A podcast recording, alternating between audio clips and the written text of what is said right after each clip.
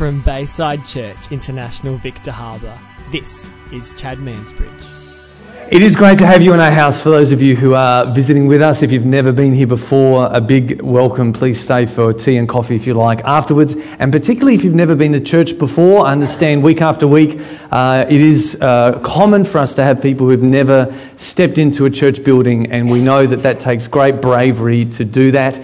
And so, well done, and uh, a big thank you for, for being here. I trust that you believe today has been a good investment of your time. I want to take you back a few years. 12 and a half years, the summer of 2004 5. To those uh, to whom it is relevant, 2005 was the year of the rooster. You all remember that, I'm sure. You do? So that's right. John Howard was our PM. Port Power held the flag. Oh, they did, they did. Um, Petrol was often less than a dollar a litre. Don't get me started on electricity prices. Facebook, YouTube, mobile internet, and the iPhone were yet to touch our lives. Our two teenage kids looked like this.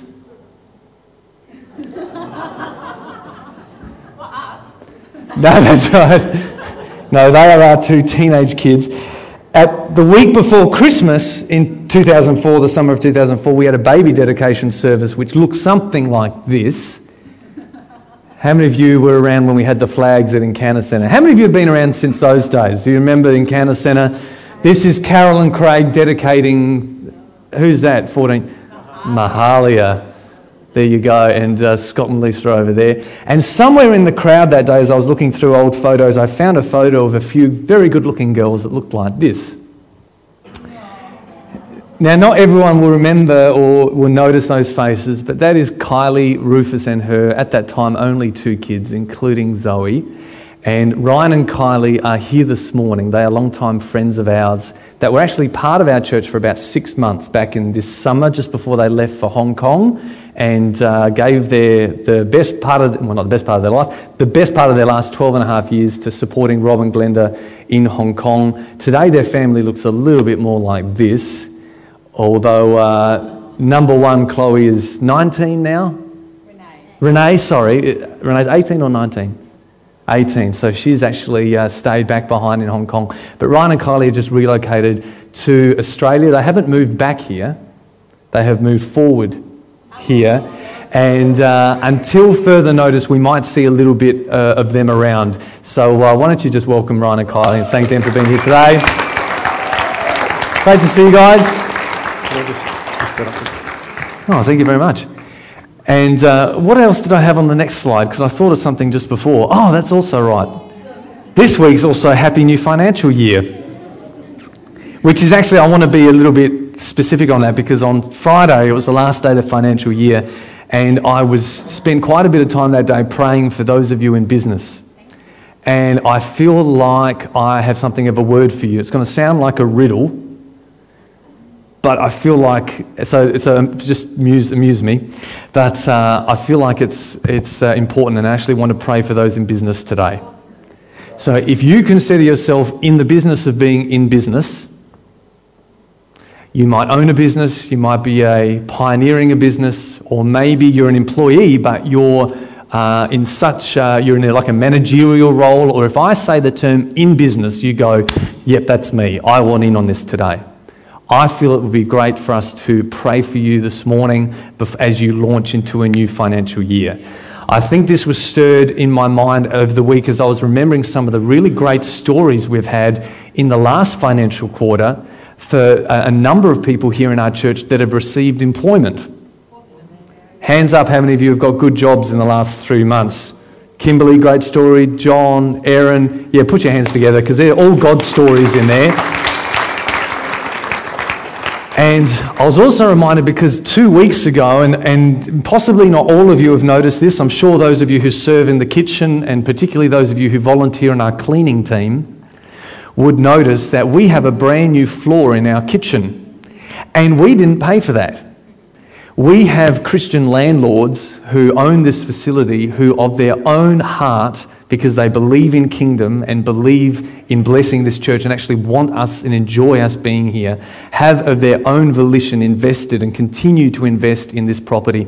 And so our landlords, who are kingdom business people, they own a business, but they realize it's actually God's business.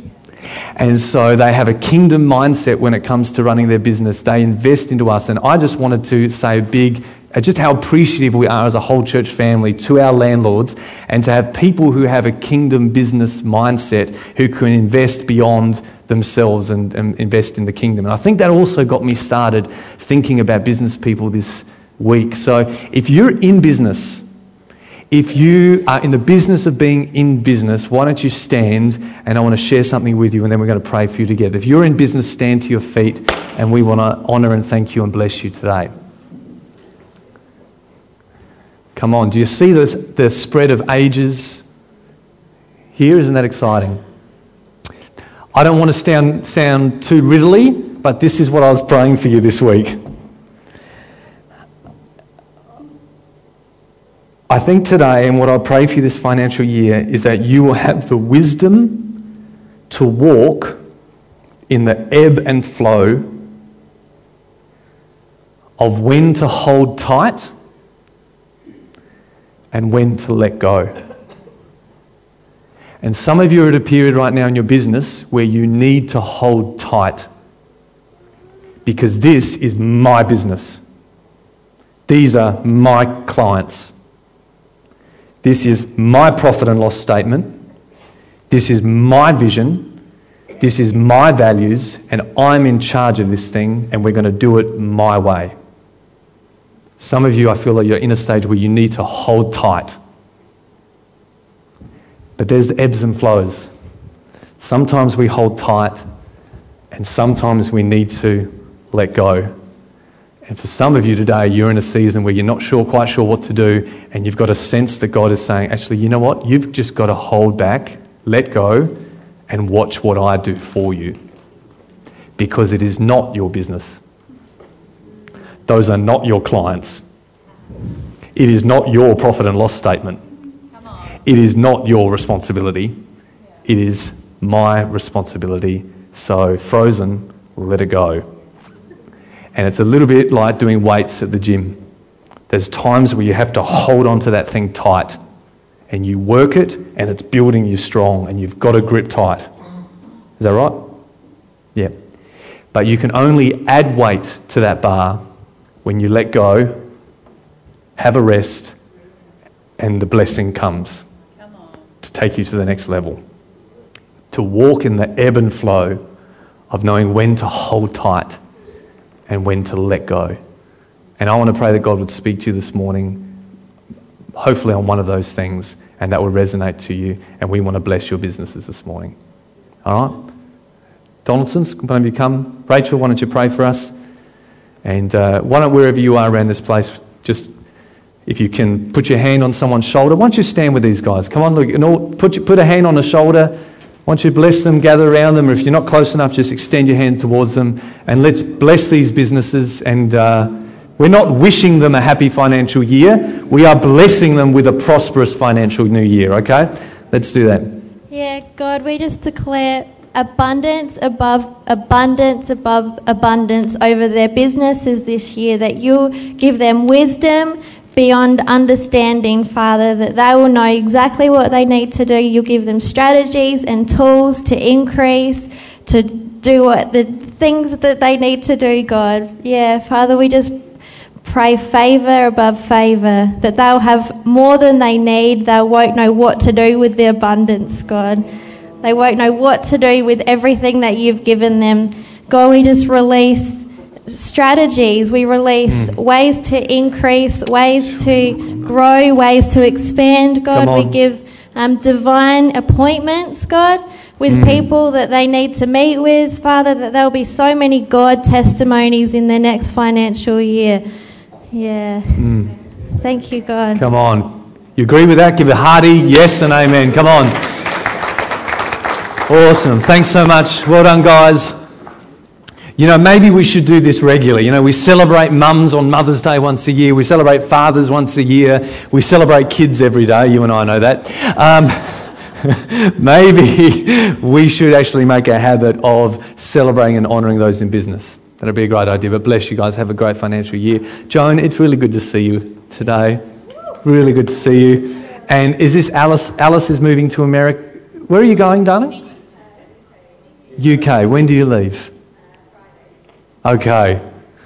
Lord, in Jesus' name, we pray protection and provision and prosperity over Alice as she goes to the UK. We pray that this would be a rich and rewarding time. You would speak to her, lead her, and guide her, and give her great friends and good connections in Jesus' name. Come on. Amen. Amen. Well done, darling. Good stuff. Enjoy. All right. Are you ready? Yes. Next stage and phase. We are closing off a preaching series we've been in the midst of for seven weeks since Mother's Day uh, on or through kind of the book of Exodus. As I said last week, it's been more of a preaching series than a teaching series. If we were to look at a real teaching aspect of the book of Exodus, we would have taken a very, uh, or would have focused on different aspects. I love the depth that is in the story of the book of Exodus, particularly when it comes to what the New Testament would call the types and shadows, prefiguring what Jesus would do in the first century and beyond. But we haven't actually looked at many of those things at all. We're looking at some of the other major themes in the book of Exodus where God invites his people on an adventure in glory and grace. How many of you love that word adventure? Come on, the story of Exodus is a story of an adventure. It doesn't end up good, but that's okay because we can still learn from that. All right? We learn from good examples in life and we learn from bad examples in life. You've got good parents, you can learn from them. You've got bad parents, you can learn from that example. No matter what history gives us or God gives us or whatever, we, we can learn from all examples. And this story of Exodus is there for us to learn from. Because Romans 15, verse 4, we've quoted a number of times through this series, haven't we, Rob? And it says that everything that was written in the past was written to teach us. So that through the endurance and the encouragement that the scripture provides, we can have hope. The Old Testament stories, they might be ancient stories of thousands of years ago in a whole nother part of the world with a whole different type of group of people that might seem far removed from our situation today, but those stories are not irrelevant.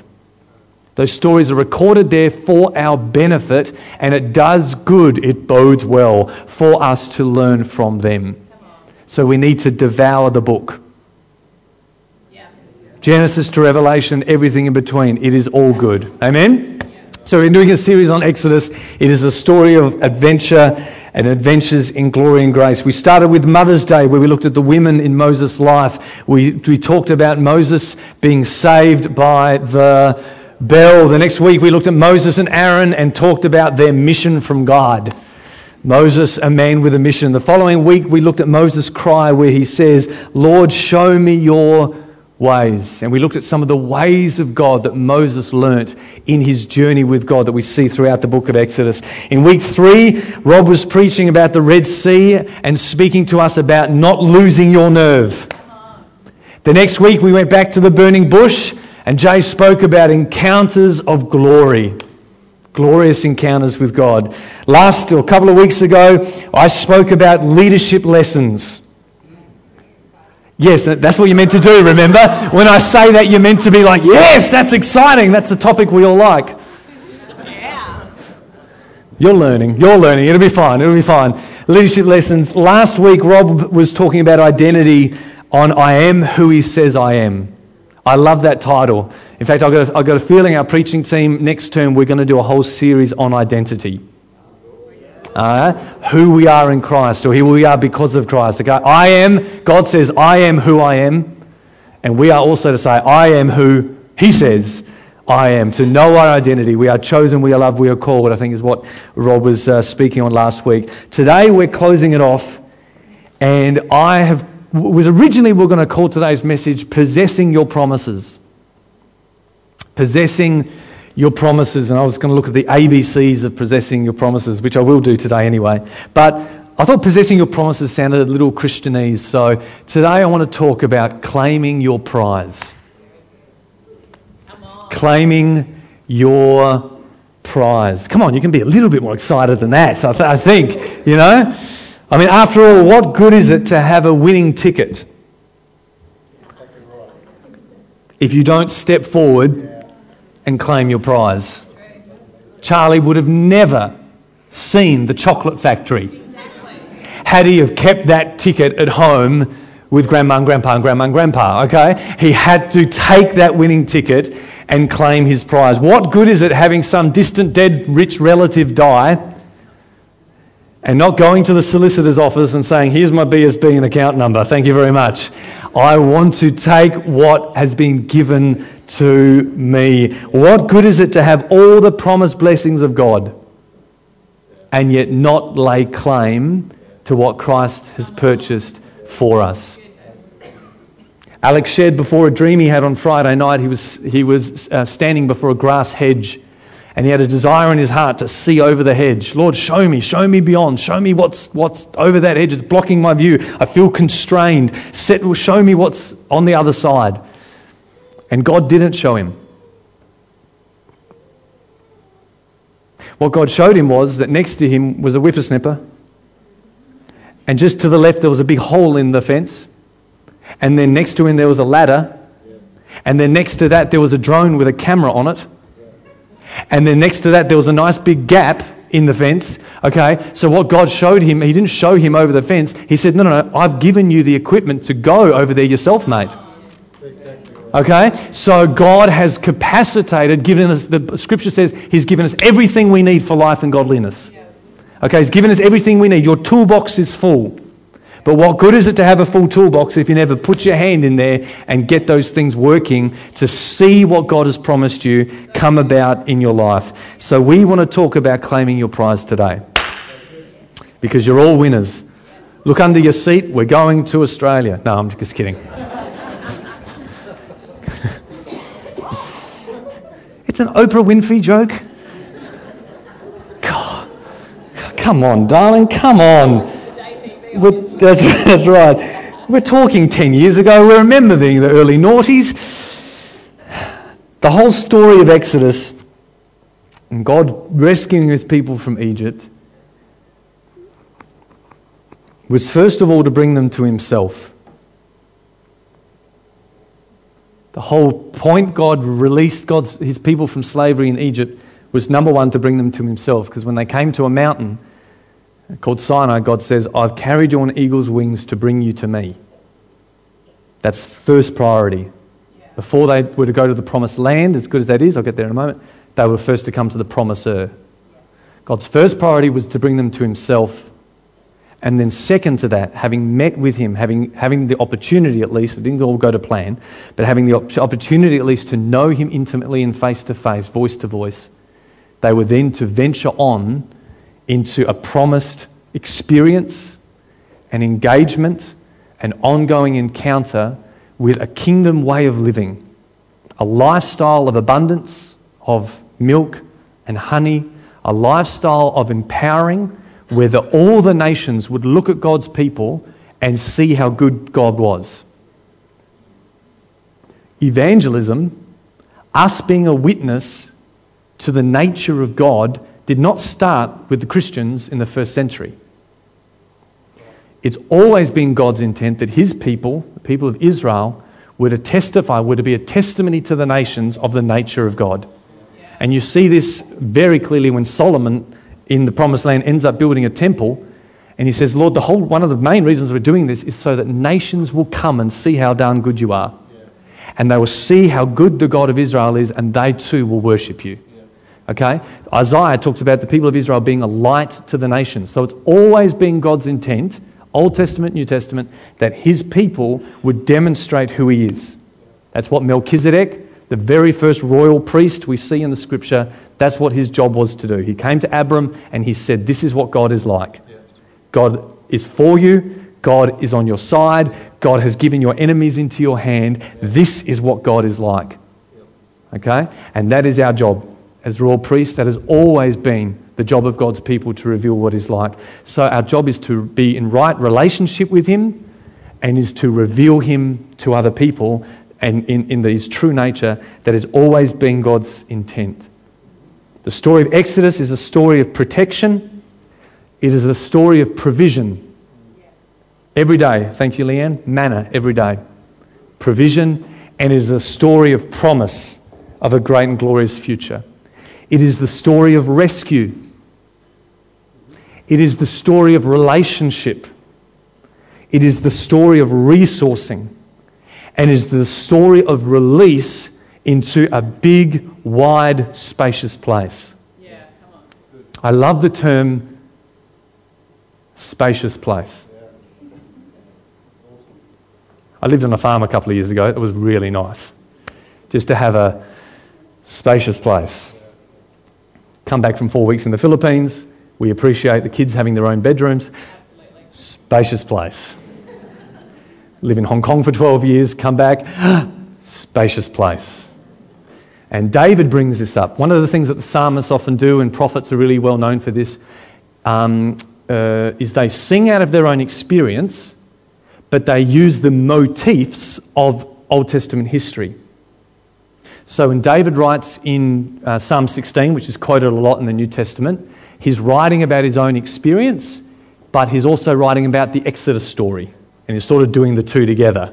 And this often happens with the prophets. It's a very Hebrew thing to do. They're, they're writing out of their own experience, but they're using the language of their history to do it.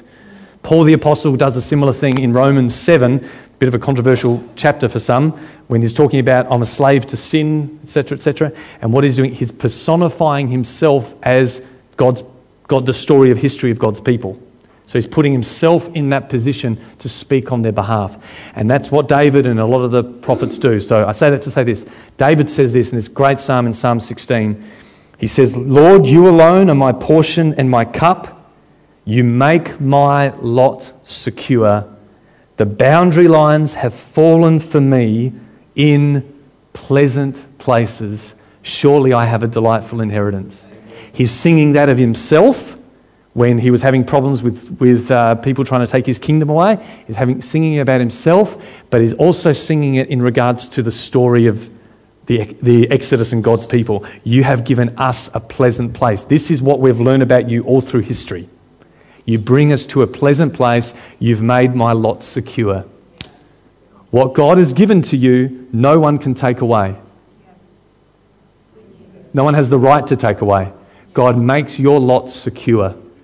And God has given you a pleasant place. God wants you to live in a pleasant place. He goes on to say in the next psalm, Psalm 18, says that similar phrase where he says, He brought me out into a spacious place.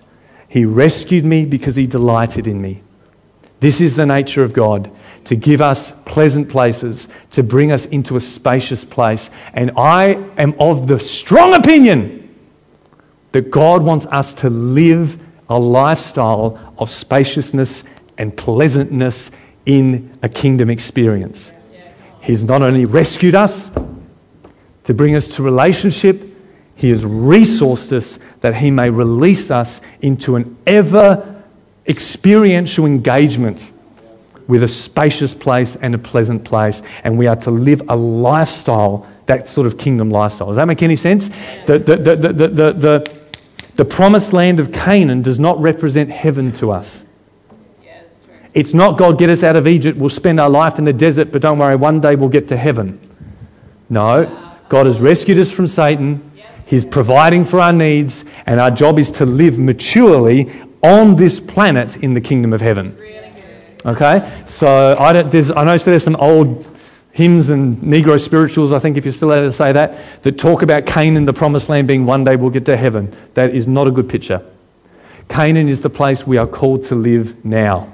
It is a place of spaciousness, it is pleasant, there is milk and honey, and the reality is, wherever there is milk and honey, there are bulls and bees. Wherever there is milk, there is bulls. Wherever there's honey, there are bees. So there are challenges in the promised land, but our goal our, or, or our calling is to press on, to claim that prize, and to live there despite the challenges that may confront us. My point is this like Israel, God has rescued us from slavery to sin, to bring us out of the dominion of darkness and into covenant relationship with Himself. Rescue to relationship, and all this is by His grace, which is what Passover meal is all about. We, the Hebrew people were supposed to every year do Passover to remember we didn't deserve that. Flippin' heck, God is awesome. Flippin' heck's in the Hebrew. You just got to, yeah, you got to know Hebrew, really. It's there. So, but as they would have Passover, they were meant to remember God was so good to us. We did nothing to deserve it. It was all of His grace. That's why they were celebrating. Wine, lamb roast, all the good things in life. But now, having encountered His presence and received His daily provision, we are to press on to explore and establish ourselves in a land of promise. So Paul says, I press on to take hold of everything for which Christ has taken hold of me. I know God has taken hold of me. Look how he saved me from sin. Oh my goodness, he's so good. He's taken hold of me, and from that secure position, I press on to lay hold of everything that he has placed before me. It's one thing to be entitled to a prize, it's another thing to claim it and the sad story of the Exodus generation that we can learn from, so it's still a good story. But the sad story of the Exodus generation is that they were giving a winning ticket, but they failed to lay claim to it. They failed to claim their prize and to experience and enjoy what they were entitled to. And the book of Hebrews, particularly, warns the first century Christians and says, Learn from that lesson. Don't be like those that have the winning ticket, that have been set up for a win, and yet fail, into walk, fail to walk in the goodness that God has purchased for you. So if you are at all interested in being one of those people that experiences what God has made available to you in Christ, this message is for you today. Are you ready? I want to talk about the ABCs of claiming your prize. Okay, it's me. It's very Chad, all right? A, we're going to acknowledge God's grace. B, we believe in His Word.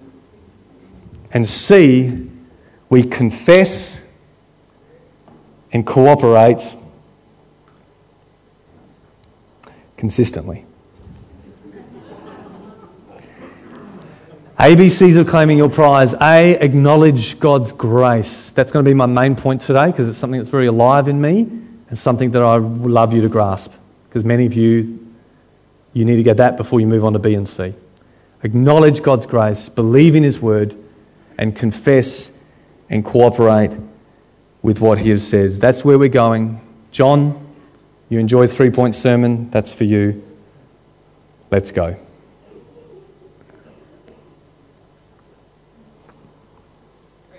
One of the lessons that we learn from the Exodus generation is this the less they acknowledged God's grace, the less they had faith to enter the promised land.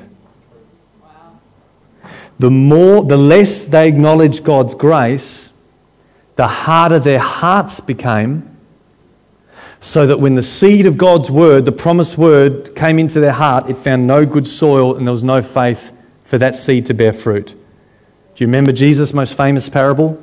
the most important parable you ever need to hear. If you don't get this one, you're not going to understand all the others. A seed may come to the heart of men, but if that heart is hard, it's not going to produce the fruit it's supposed to produce. One of the lessons we learn from the Exodus generation is that the less they acknowledged God's grace, the harder their hearts became. So when God's promise was given to them, it found no soil to go into and therefore produced nothing in their life. And the solution to that bad lesson is to be a people who acknowledge God's grace. I want to read Psalm 97.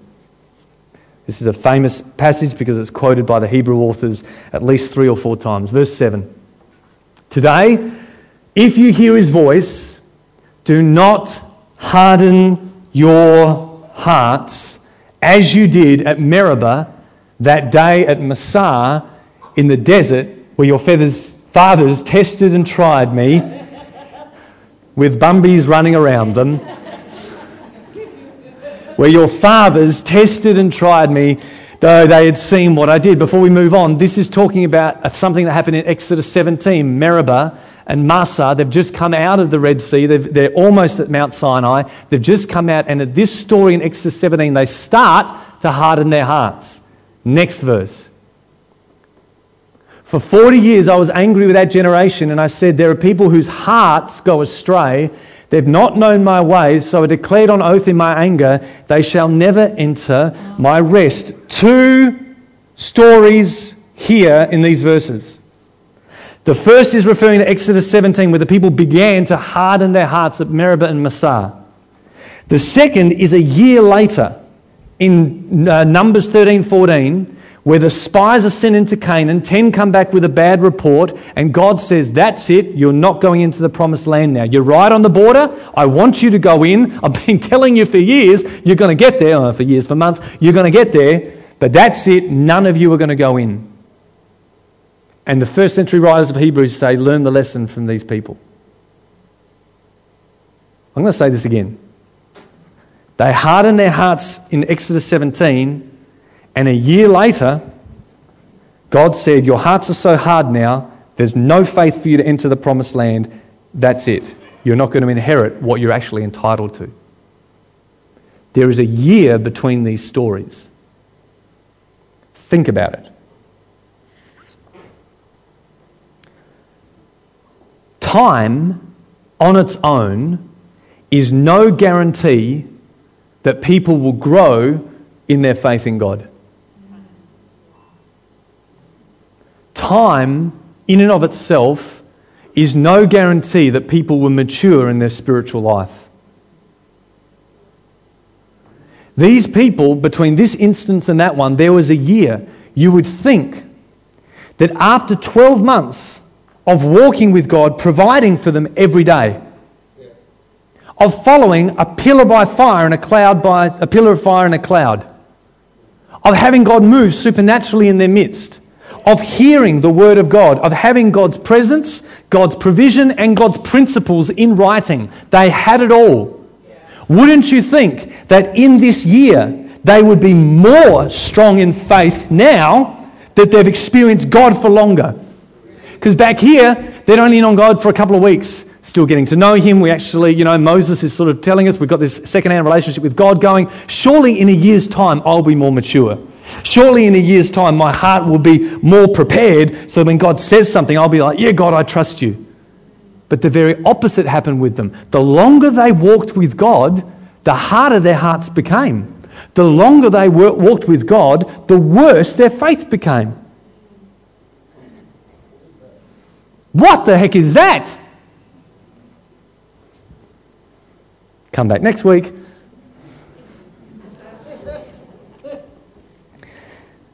What happened in this 12 month period is significant.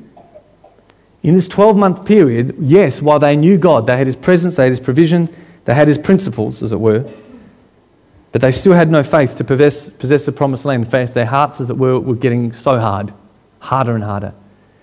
What they'd embraced in this 12 month period was a system of worship that was introduced to them at Mount Sinai, a system of worship that was designed to focus their attention less and less on God's goodness and more and more on their sinfulness. They embraced a system of worship, the Levitical system of worship, where constantly they were bringing guilt offerings, sin offerings, burnt offerings. The book of Hebrews says these things were designed to be a reminder of how sinful they were, a reminder of how bad they were, a reminder of how much we fall short, we fall short, we've stuffed up, we're not doing good enough. Not good enough, not good enough, not doing enough, not gooder, not better, need to be better, need to be gooder. They've embraced a system of worship like this, and so their focus is on their performance far more than it is on God's ability to perform. Their focus is getting more on their goodness, how good I've been this week. Oh, I haven't been that good this week, so I need to bring this big an offering. At least I'm better than that guy. He's only, you know, his, his offering's got to be much bigger.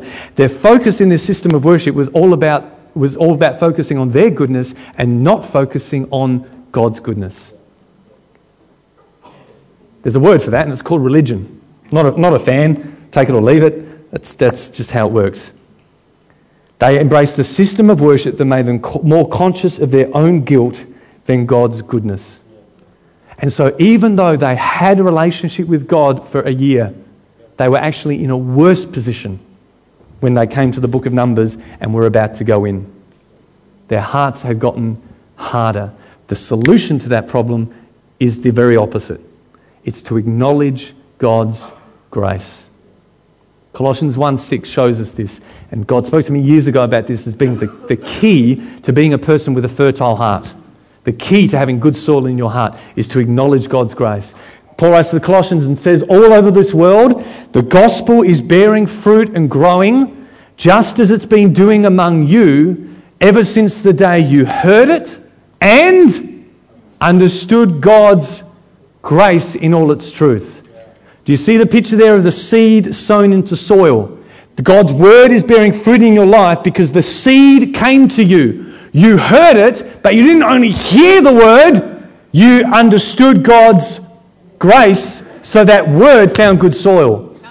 The word, therefore, understood God's grace doesn't mean to intellectually understand. It means to acknowledge. It means to recognize God's goodness. It means to recognize God's greatness. Okay? See, it's no point God promising things to you if you, a, if you don't trust His nature. Otherwise, God's just another politician. It doesn't matter what they say, you don't trust them. Okay? Some of you. Uh, you don't trust them because you've learned over, over the time they're not good and they're not able to do what they say anyway. So I don't trust their character. It doesn't matter what promises come, I'm not going to believe it. Some people have that approach to God. If they don't believe He's good, if they don't believe He is able to do anything, it doesn't matter how many promises He gives, it's a hard soil there. And after a year of being conscious of how bad, of their own effort, of how good I am and how sinful I am and bad I am and how guilty I am, when God finally sows a seed to them and says, now this, now's the time to go in, their hearts were so hard, they were not conscious of how good God was. They were not conscious of how great God is. Because that's what His grace is. Grace is both God's willingness and ability to do good to you. Grace is both God's pleasure and His power.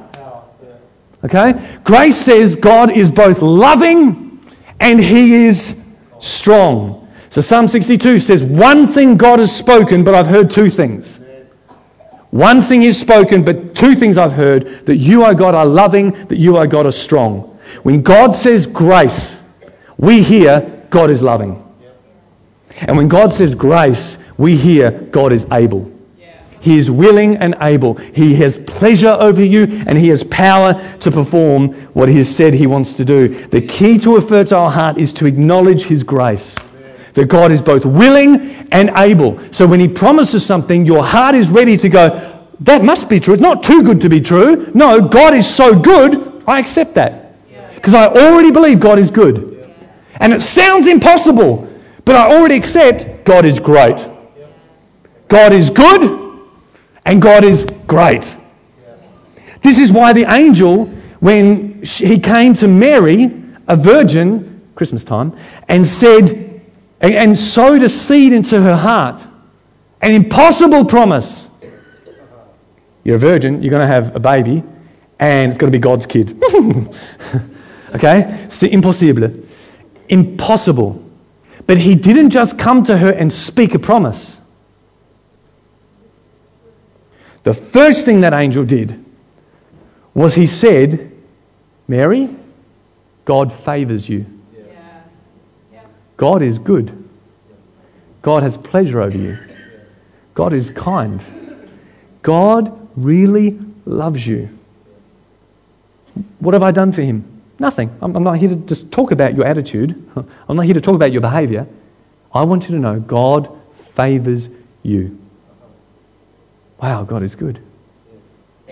The last thing the angel says to her is nothing is impossible with God. Between declaring God's goodness to her and declaring God's greatness to do whatever the heck he says, in between these two bookends was the promise, the seed sown to her heart of an impossible promise. But her heart was ready for it because she had acknowledged God's grace. God's good to me, and God is able to do whatever He says. God is good, and God is able. This is acknowledging His grace. And so, in Matthew chapter 8, when a Jewish leper with a skin problem comes to Jesus. He knows Jesus is able to heal him. He comes to Jesus and he says, I know you're able to heal me. But I'm not quite sure if you're willing. I, I- know you're great and you have power to do it, but I'm not too sure you're good and you actually want to do it. And so he says, If you want to, I know you can. And Jesus sealed the deal and he said, I am willing. I am both willing and I am able. Acknowledging God's grace, that word, be clean, was sown into that man, and he reaped the harvest of that immediately. So that the very next story in Matthew 8, a Roman man comes to Jesus and says, I know you're good and I know you're great. All you need to do is say the word and it's going to be done. And Jesus looked at that man and said, My goodness, I've not seen faith like this in the, amongst all my own people. You've got a faith that I've never seen even among my own. Because that man, the centurion soldier, did not question his goodness, did not question his greatness. He just said, I'm here to ask you, please speak. Because I know you can do it, and I know you want to do it. Here's the situation. Please speak into it for me. And that man had such great faith. You see, that man, there's only two people in the scriptures that are described as having great faith. Great faith. And both of them are not Hebrew people. Both of them were not religious people. Both of them did not grow up with this system of worship where every day, every week, every month they went to worship and they were understood that God is angry with me, that I'm guilty, that I'm sinful, I've done bad, that's my focus. I, I, I know He's powerful, but I'm not quite sure if I've been good enough to get anything from Him. The two people that had great faith in the Gospels a woman who was a Canaanite and a man who was a Roman, neither of them were Jewish because neither of them had this grid of understanding. They came to Jesus knowing you want to. And they came to Jesus knowing you're able to. Because the law, this covenant system, nullifies faith. So when God's people entered into this system of worship, over time they hardened their hearts in Exodus to begin with, but over that year their hearts just got harder and harder and harder because their focus was less and less on how good God is and less and less how great God is to perform on our behalf. Their focus was about how good I am and about my ability to perform. So by the time they get to Numbers, God says, Let's go, boys. We're in. I've given it to you. Promised land time. Go! And they say, Nah. We are useless. We're pathetic. We're like a group of little grasshoppers. We're not good enough for this. We're out. And so the book of Hebrews says they had no faith to combine with that promise. Some of you, some of us, one of the reasons we've stopped maturing in our Christian walk, one of the reasons we are less passionate about God today than we were four years ago, is because of that very thing.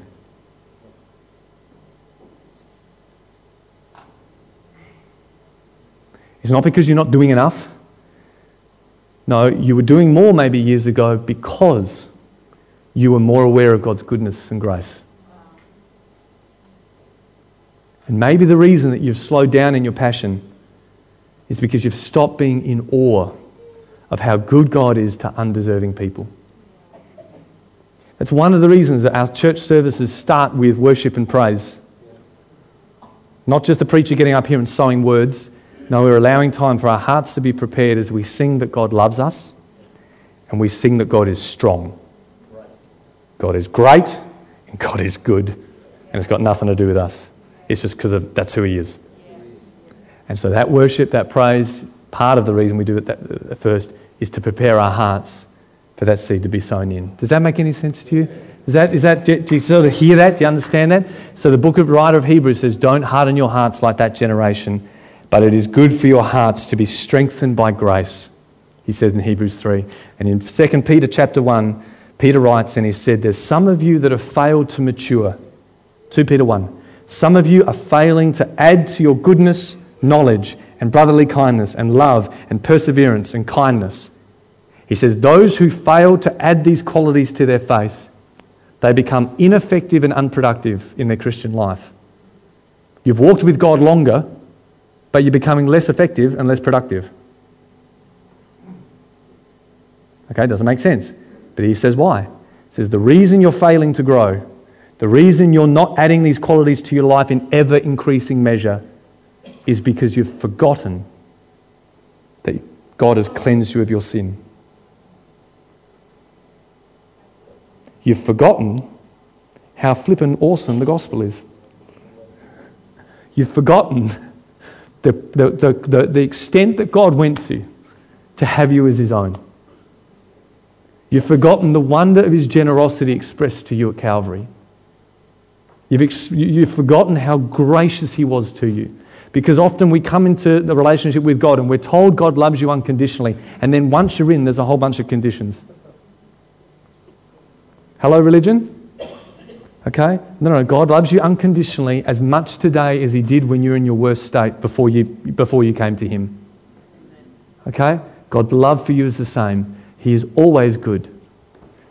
And He is always great. And if you want to have a heart that is ready to say yes to His promises, then you need to acknowledge that grace. And I'd really like to impress that upon you more. But it's a big deal. ABC of claiming your prize acknowledge God's grace. Do you understand that? B. Believe His word. I'll be quicker on these two, don't worry. Believe His word. So much has been said about this in our, in our sort of history that I can probably be quicker on this. But God's word at Sinai to the Exodus generation was actually very clear. Exodus 23, he tells them what he's going to do. I'll just read it quickly. Verse 20. He says, See, I want you to see what God's saying, uh, what God's promising to do. I'm sending an angel ahead of you to guard you along the way and bring you to the place I've prepared. My angel will go ahead of you and bring you into the land of the Ammonites, Hittites, Perizzites, Canaanites, Hivites, and Jebusites, and I will wipe those enemies out. Verse 27. I will send my terror ahead of you. I'll throw into confusion every nation you encounter. I'll make all your enemies turn their backs and run. I'll send the hornet ahead of you to drive the Hivites, Canaanites, and Hittites out of your way. But I won't do, do so in a single year because the land will become desolate and wild animals too numerous for you. So I'll do it little by little. I'll drive them out before you little by little until you've increased enough to take possession of the land. I will establish your borders from the sea to the Mediterranean and from the desert to the Euphrates. I will give into your hands the people who live in the land, and you will drive them out before you. That's pretty clear, isn't it? I will do this, I will do this, and you will do this. We'll do it together. Done. What a great promise. I will do this. And by the way, I'll do it in this timing because I know you can handle that better. I know you want it all now. Bunch of instant give it to me now people. I go, I know you want it all now, but I'm not going to give it to you all now because you're not already. Slowly but sl- uh, surely you will claim that prize that's ahead of you. But don't worry, I have got it sorted. And we will do it together. And famously, this generation did not take God at his word. They did not, Hebrews says, combine that message with faith. So, like the parable of the sower, that soil, that seed came and it was instantly rejected. Nah, not for us. The answer, of course, is to receive what God says. Like Mary, Virgin Mary, treasure that word in our heart. When God speaks something to you, get to your point, Chad. When God speaks something to you, when He gives you a promise, A, acknowledge God's grace. God, you are good. You are willing to do something for me I don't deserve because you are good. God, you are great. You are able to do whatever the heck you say. I acknowledge your pleasure. I acknowledge your power. And I hear your word and I believe, yes, that is for me. Acknowledge his grace, believe his word, like the centurion soldier, to say, just say it, and that'll be it for me. I'll take what you say. Acknowledging God's grace, that by his nature he is great and willing, good and great, and believing His word that no matter how audacious it may seem or large the obstacles may be, I say, Yes, Lord. Because all God's promises are yes in Christ. God wants to give you all His promises, He's given you a promised land, and our job is to believe and then to see, confess, and to say, Amen. So be it. A, B, C. Acknowledge His grace, believe that word, and confess what He says to you. Can you handle one more point? Book of Numbers. When God said, They'll never enter my rest, He sends the spies into Canaan, their first tour, okay? They come back, and the challenge that they met when they got back was, had everything to do with their words. Because 10 of them came back and said, It's good, but we can't. It's too hard. The giants are too big. This is impossible. It can't happen. I don't care what God says. It ain't going to happen. Let's go home, Jack. Two guys said, We can do it. God has called us. We are able. There are challenges. We're not living in a fairy land. Okay, we do know there's obstacles, but I know God is able and I know we can do it. And unfortunately, the battle of the words went to the, uh, the negative people in that story because their hearts were so hard. So the battle of the words swung. And as you read there in verse in, in chapter 13 and 14, it gets to the point where Caleb actually silences the people and needs to say, Shut your mouth. Stop speaking for a moment. Because all that they were saying was how impossible the situation was for them. All that they were saying was negative, and Caleb had to get up, and it says he silenced the people. But they kept talking. And it says they raised their voices, they grumbled, they talked about stoning Moses, and they said to each other, Let's hire a new leader and let's go back to the way that things they were. And 40 years later, God draws on this story with the whole next generation because He wants to teach them. It's not just enough to have the Word of God in your heart. He said that Word is to be on your mouth. Deuteronomy 30, verse 12, something like that. He says, The Word of God is so near, now that you've received it in your heart, I want it to be also in your mouth. The Word in your heart, the Word in your mouth. You've believed it, now confess it. And in the first century, Paul the Apostle quotes this verse when he's writing to Christians. And he says, We proclaim to you a word of faith. What does it say? The word is near you, in your mouth and your heart. It's the word of faith we're proclaiming that if you confess with your mouth He's Lord, believing in your heart He's raised from the dead, you will be saved. For it is with your heart that you believe and are declared justified, and it's with your mouth that you confess and receive salvation. As the scripture says, those who trust in Him will not be put to shame. There's no difference, no matter what culture, gender, socioeconomic background you come from, the same Lord is Lord of all and richly blesses all who call on him. He is the God who blesses, and he is the God who is Lord. Acknowledge his grace, believe his word, and confess it out of your mouth. I don't know everyone here today. But for some of you, you may not even have or believe you have a relationship with God. And again, I commend you for being here because that's really courageous. that's great you're here. But this is how most all of us started our relationship with God. We experienced something of the, of the fact that God is good and loving. Some of you, even this morning, I just felt like God was warming you up with a heavenly hug. He was just embracing you today. There's a sense of which I feel safe. I'm not sure what this presence is, but I feel safe. That's God saying, I love you. God is good and God is great. He has the power to do what He says He can do. We acknowledge that grace. We believe the word He's given to us. And the word I want to encourage you to believe today is this the gospel is the good news that the person of Jesus makes it possible for all people, no matter who you are. So we just read then, Jew or Gentile, doesn't matter what your cultural background. The person of Jesus makes it possible for all people to participate in his presence. a relationship with Him and to participate in His provision. The resourcing of God is available to you. And this applies both for now and for all eternity.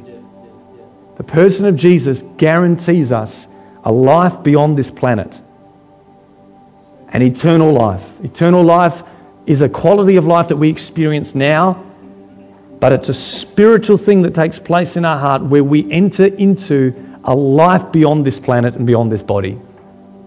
And we will live it forever in eternal heavenly bliss with Him.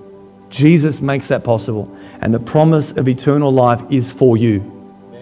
It is possible because Jesus died on a cross and has made forgiveness of sin available to you, that you can enter into a standing, right standing relationship with a holy God, knowing that He counts nothing against you. That's a pretty good place to be.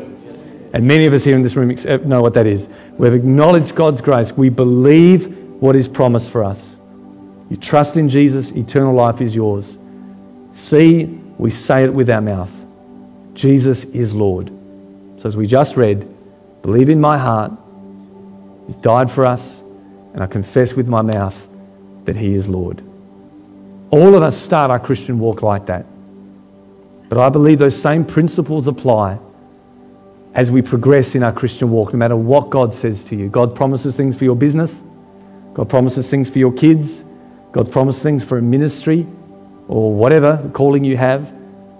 Acknowledge His grace. Believe that is true for you. And let your mouth say the good word. Amen? One of the best ways, or one of the ways that God wanted his people in Exodus to constantly remember his grace, to remember how good and great he is, that he is willing and able. Okay? Pleasure and power, all those things. One of the ways he wanted God's people to always acknowledge his grace was to have a regular meal time together where they would remember how good and gracious he was when they didn't deserve it. It was called Passover. And Jesus used that Passover meal and says, As you're remembering how good and great God is, I want you to now do it and remember me. Because ultimately, I am the expression of how good God is, and I am the expression of how great God is.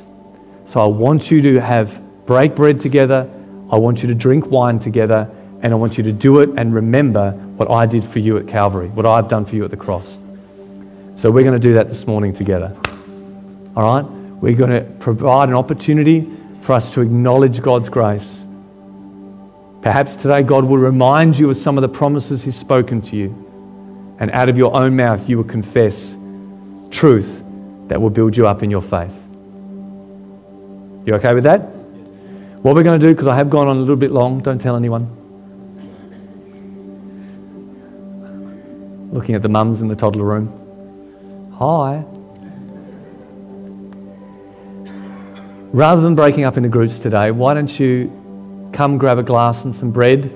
If you're a married couple or you're really close to the person sitting next to you, you, you may share a glass. Uh, it looks like we're probably, actually, it looks like we've got enough to all have one. So maybe, maybe just one of you, if you're a couple, come forward so it's nice and quick and then head back to your seats, all right? And we're going to have communion together. Why don't you get off your seats and do that now? Come forward, come to the wine barrels, grab some communion.